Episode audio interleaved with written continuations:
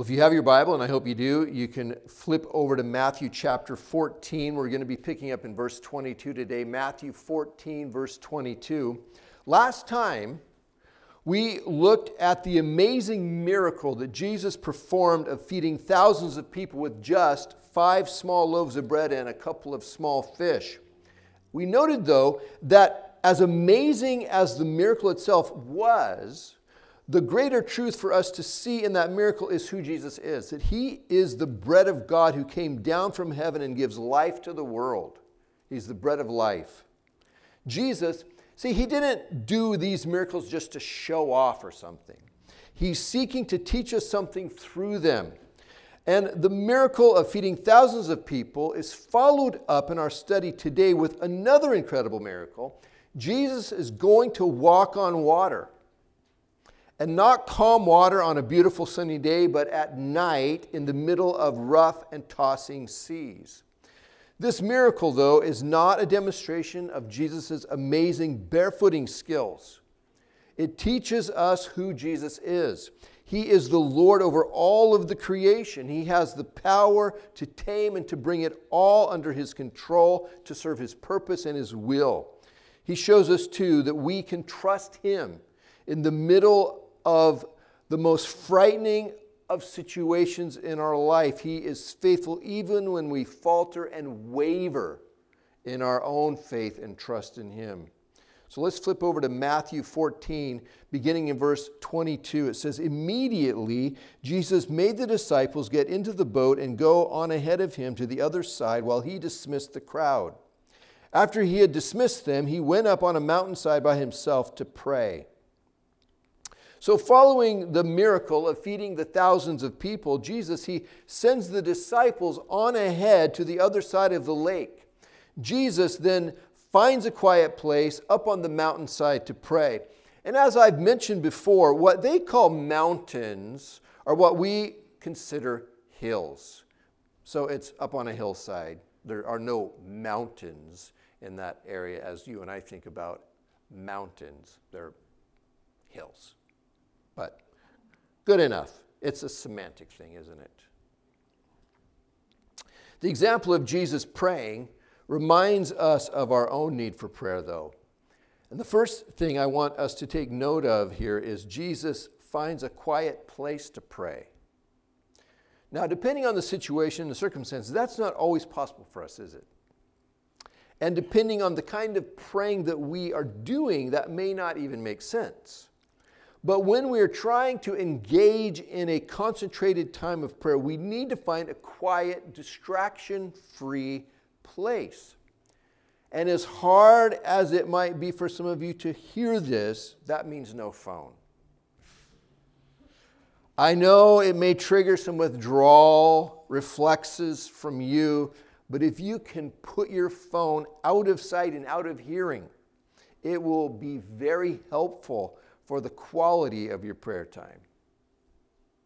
And these days, that's the one distraction that just eats away at everything in our life, isn't it? Well, Corrie ten Boom asked the question Is prayer your steering wheel or your spare tire? She was making the point that our prayer life should not be made up mostly of emergency calls to the Lord, asking Him to help us out of trouble, like He's the spare tire we use when we get a flat. Instead, we should be seeking the Lord all of the time in prayer to get guidance and direction and wisdom for our life. Prayer should be like a steering wheel by which we are being steered by the Lord through life. We want to have the Lord involved in our life moment by moment, and we do that through prayer. 1 Thessalonians 5:17 you'll remember says pray continually. Pray continually.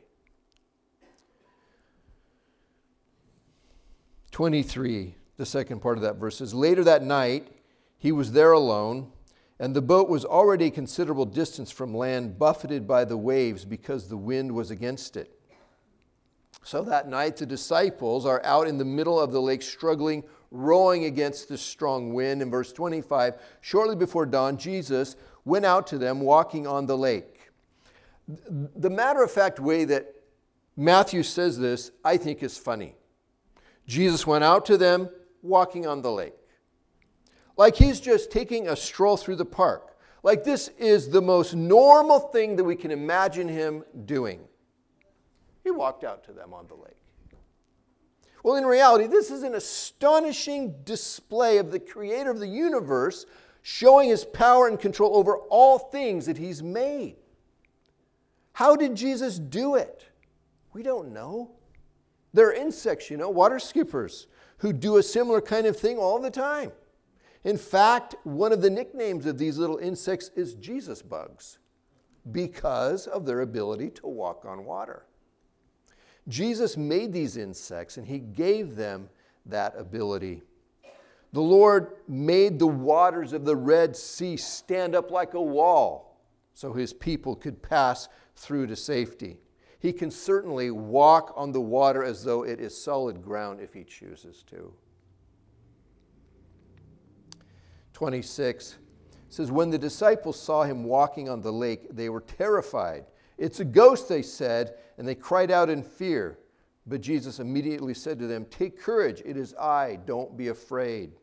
I'm reminded here of how we can mistakenly identify things in our life like this too. We are in the middle of a storm of some kind in our life, and we suddenly see what appears to be something even worse a ghost, a sea monster ready to capsize us once and for all. And then the voice of the Lord speaks to us Take courage, it's I. Don't be afraid. What we think is something worse might actually be the Lord coming to help us. And that's been true before, hasn't it? Lord, if it's you, Peter replied, tell me to come to you on the water. Come, Jesus said. Then Peter got down out of the boat, walked on the water, and came toward Jesus. But when he saw the wind, he was afraid, and beginning and beginning to sink, he cried out, Lord, save me. Immediately, Jesus reached out his hand and caught him. You have little faith, he said. Why did you doubt? So, Peter, always the one to step forward and say and do what they are all thinking, he asked Jesus to enable him to do what Jesus is doing and to come to him on the water. And Peter, he starts out really well, doing good, but when he sees the wind, he's afraid and he begins to sink and he cries out, Lord, save me.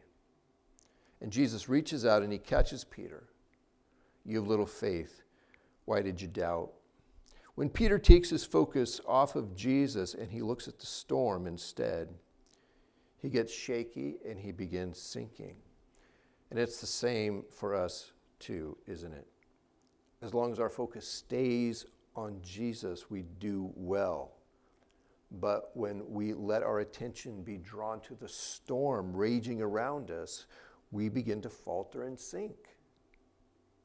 Some are critical of Peter because of his faltering faith here. But I want to remind us of a couple of things. First, Peter demonstrates a tremendous amount of faith to trust the Lord enough to step out of the boat and come toward him.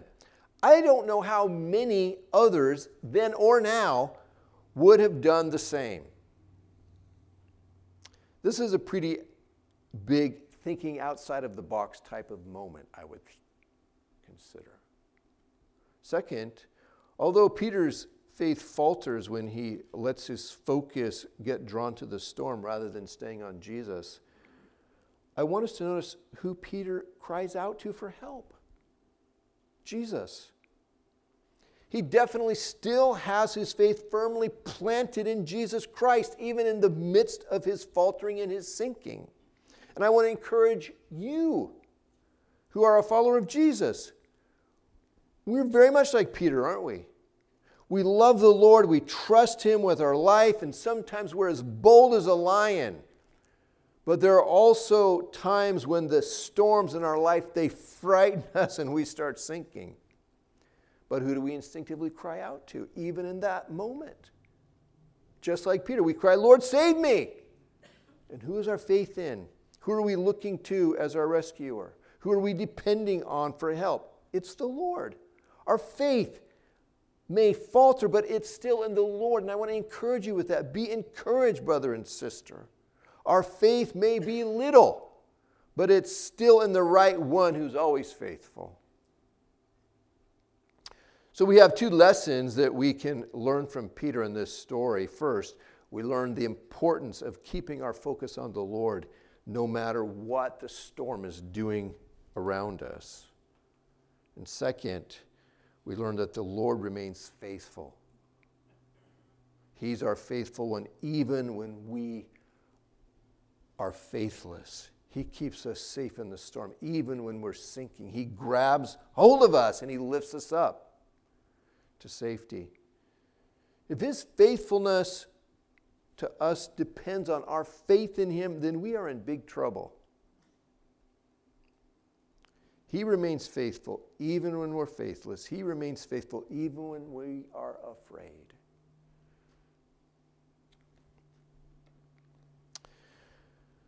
And when they climbed into the boat, the wind died down. Then those who were in the boat worshiped him, saying, Truly, you are the Son of God. This is the second time that we have read about the disciples being in a storm on the Sea of Galilee with Jesus. You might remember the first time was back in Matthew chapter 8, verse 23. That time Jesus was with them and he was sleeping when a terrible storm suddenly came upon them, remember, threatening to sink their boat. And they woke Jesus up terrified they were, that they were all going to drown. And Jesus, he spoke to the storm, and immediately everything became calm. And the disciples were amazed and they asked each other, What kind of man is this? Even the winds and the waves obey him. And now, this second time, the disciples are alone in a boat, fighting their way across the lake against the strong wind when Jesus comes walking on the water to them. And when he climbs into the boat with them, the wind dies down. This time the disciples they worship him saying, "Truly you are the son of God." The disciples they've moved from this fearful amazement wondering who this man is to worshiping Jesus, believing he's the Son of God. They're growing in their understanding of who Jesus is, and this understanding will continue to grow throughout this story as we progress through the Gospel of Matthew. Verse 34 says, When they had crossed over, they landed at Gennesaret, and when the men of that place recognized Jesus, they sent word to all the surrounding country. People brought all their sick to him and begged him to let the sick just touched the edge of his cloak, and all who touched it were healed. So we're given another picture of this profound ministry that Jesus has among the people in the town of Gennesaret, where they come ashore as soon as people recognize Jesus. Word quickly spreads, and crowds of people gather, bringing their sick to be healed. And even those who just touch his garment are healed. Now, this next story begins in chapter 15, verse 1. It says, Then some Pharisees and teachers of the law come, came to Jesus from Jerusalem and asked, Why do your disciples break the tradition of the elders? They don't wash their hands before they eat.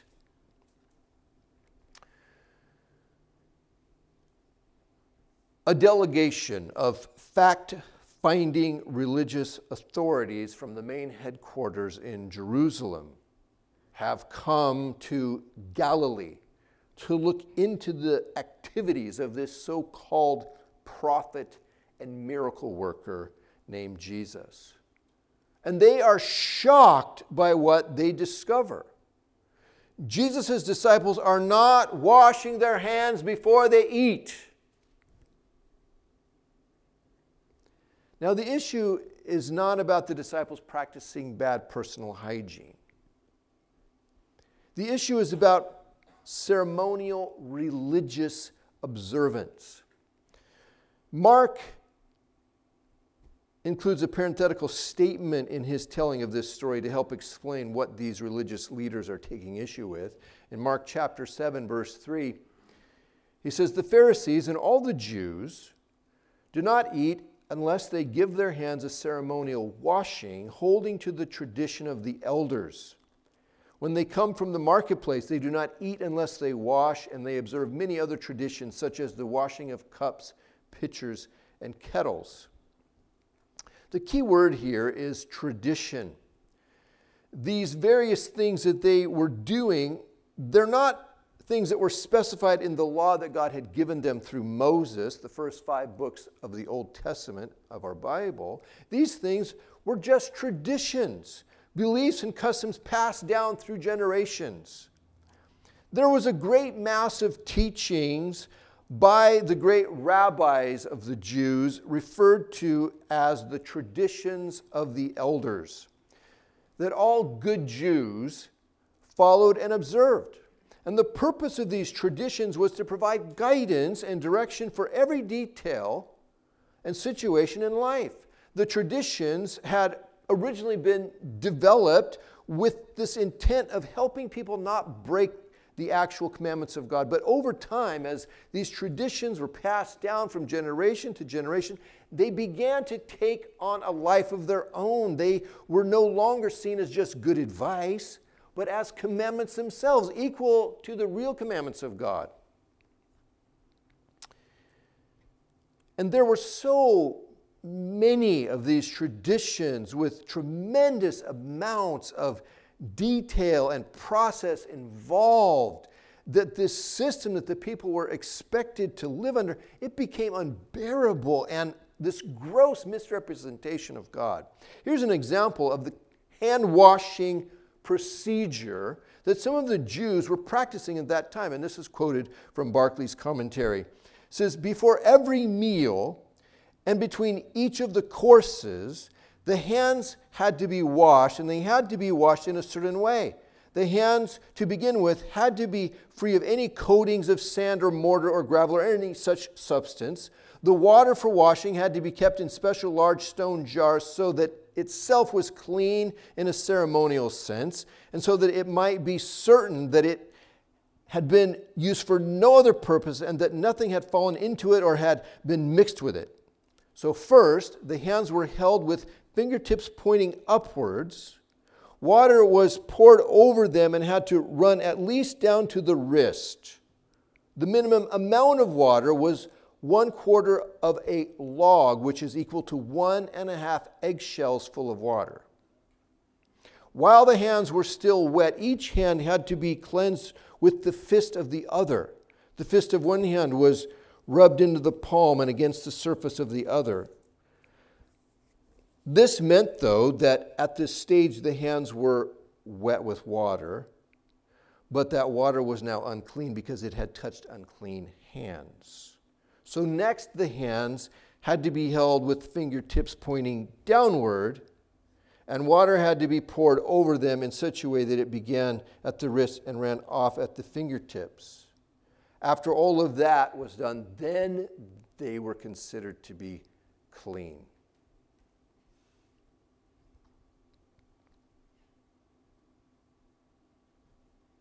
That's not in the Bible. That is a tradition. You're going, whew. There's nothing wrong with traditions. In fact, some traditions can be very good and beneficial, can't they?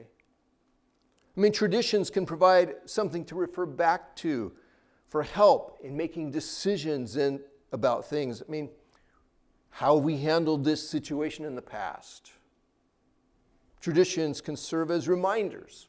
Christmas and Easter, for example, remind us of the birth and resurrection of Jesus Christ.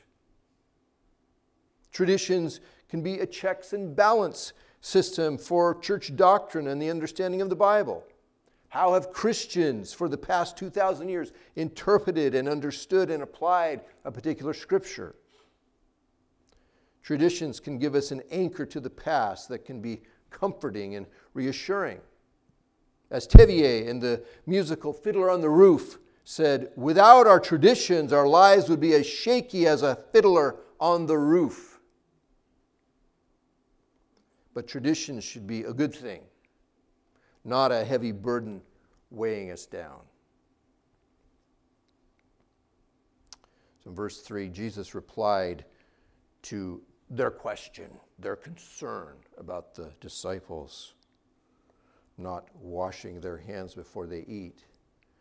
And why do you break the command of God for the sake of your tradition? Ooh.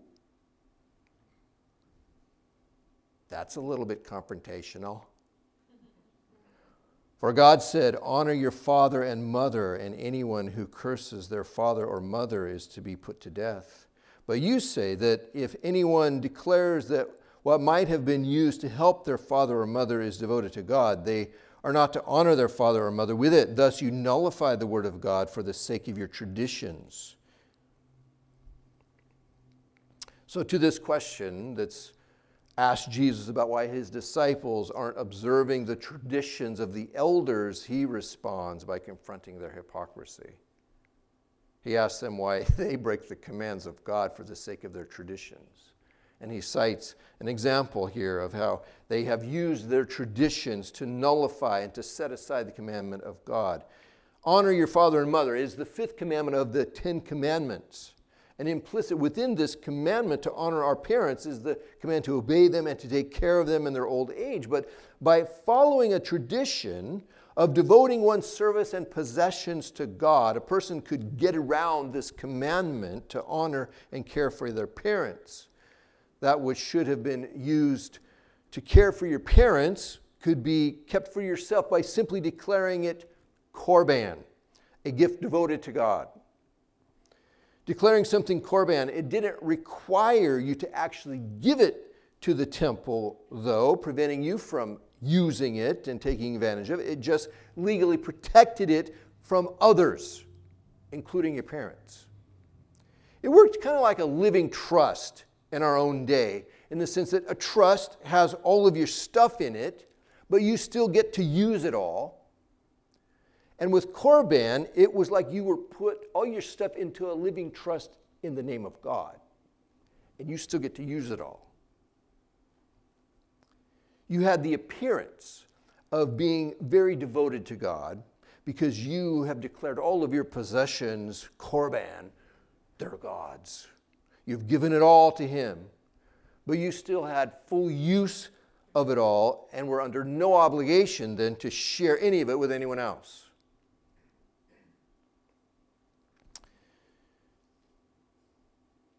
Jesus in verse 7 says, You hypocrites! Isaiah was right when he prophesied about you. These people honor me with their lips, but their hearts are far from me. They worship me in vain. Their teachings are merely human rules. Jesus calls them hypocrites. The word translated hypocrite, it literally means actor. What does an actor do? An actor pretends to be someone else. Another term that carries this same idea is two faced. Someone who is two faced is someone who's being two different people at the same time. A hypocrite is a counterfeit, a pretender, an actor. And here, hypocrite refers to people whose devotion to God is an outward act rather than from the heart. Jesus quotes from the prophet Isaiah what God says about these kinds of people. He says, They honor me with their lips, but their hearts are far from me. Says, They worship me in vain. Their worship has no value. It's empty. It's a fake. It's accomplishing nothing. It's useless, both to the one doing it and to the one it's being offered to. Their teachings are merely human rules. The, the stuff that they're teaching and the stuff that they're doing, it's just made up by themselves and others like them. It didn't come from God. God doesn't expect us to do all of this weird stuff.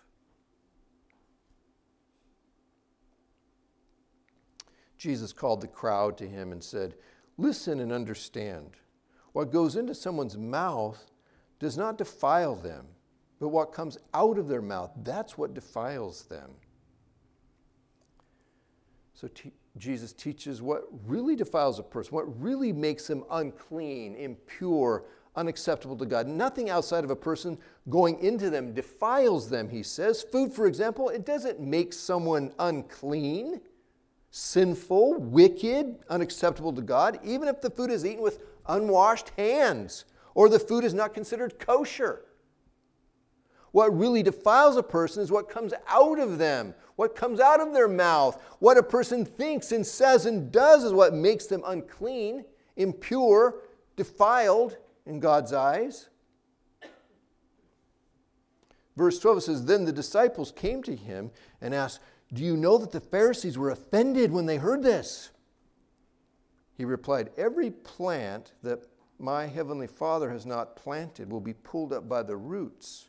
Leave them. They're blind guides. If the blind lead the blind, both will fall into a pit. So, word is passed along to the disciples, who then pass it along to Jesus that the religious leaders are very angry about what Jesus has said. And how does Jesus respond? He says there's some of the weeds that Jesus mentioned in his parable back in Matthew chapter 13, verse 24.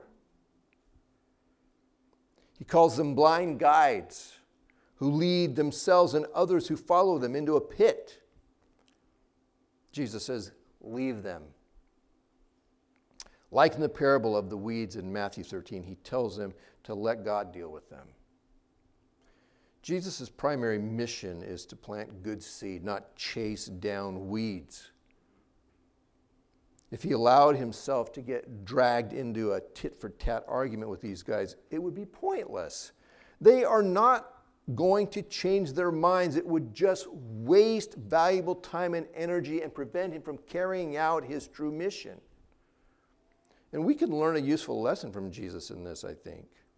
Let's spend our time and energy planting good seed and staying on the main mission the Lord has called us to rather than being critics and busybodies and sin finders and judges of others. Jesus is the one that we want to be pointing people to as the answer. We are just beggars who have found bread, and we are letting other beggars know where they can find bread too.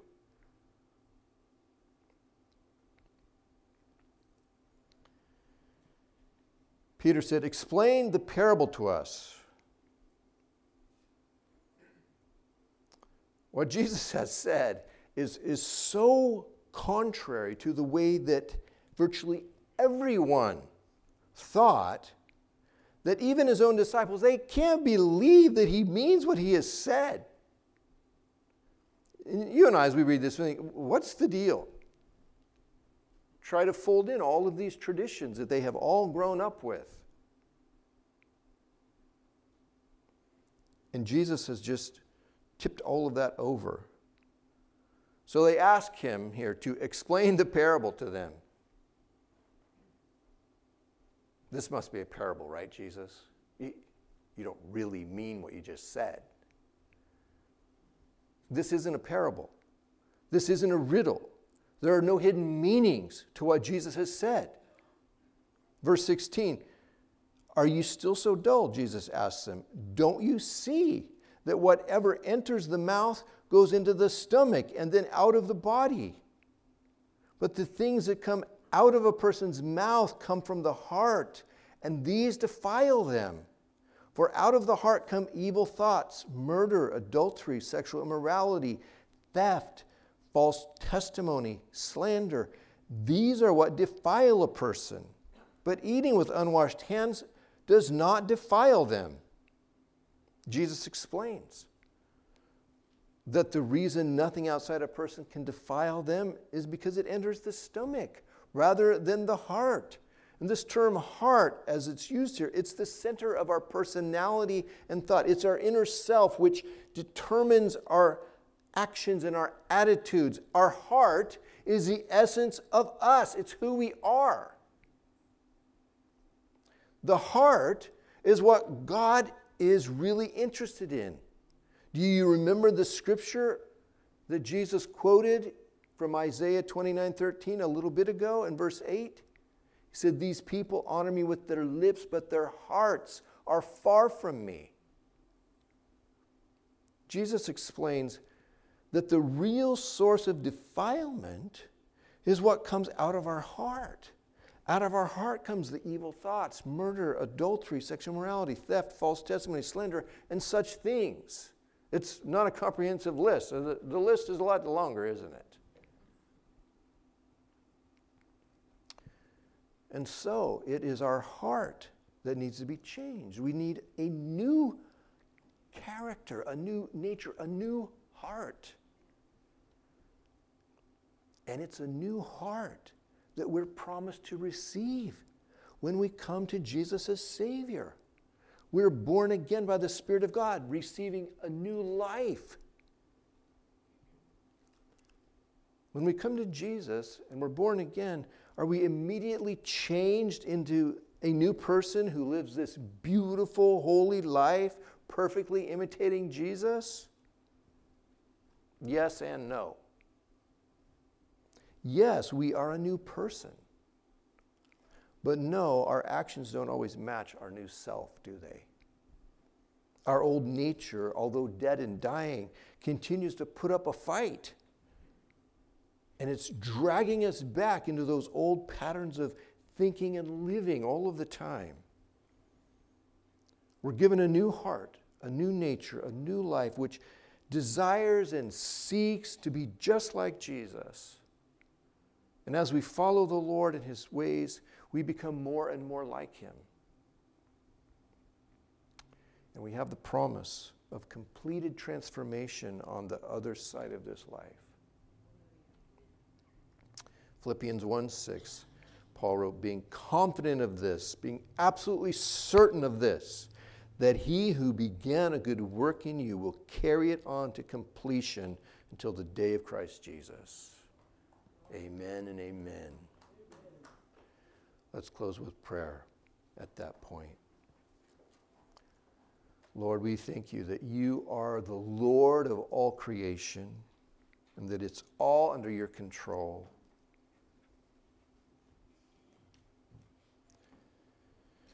We thank you that we can trust you even in the middle of the storm when we are freaking out and we are sinking, Lord we thank you that it's your strong, faithful hand that reaches down and takes us up and lifts us to safety.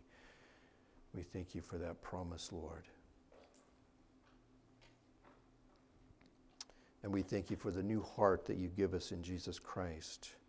I pray that this new life will continue to grow and flourish in us as we walk with you, Lord, as we obey you and put your word into practice in our life. I pray that you would encourage your people today. Remind them of your goodness and your faithfulness, and that you are going to complete the good work you've started in us. In Jesus' name, amen.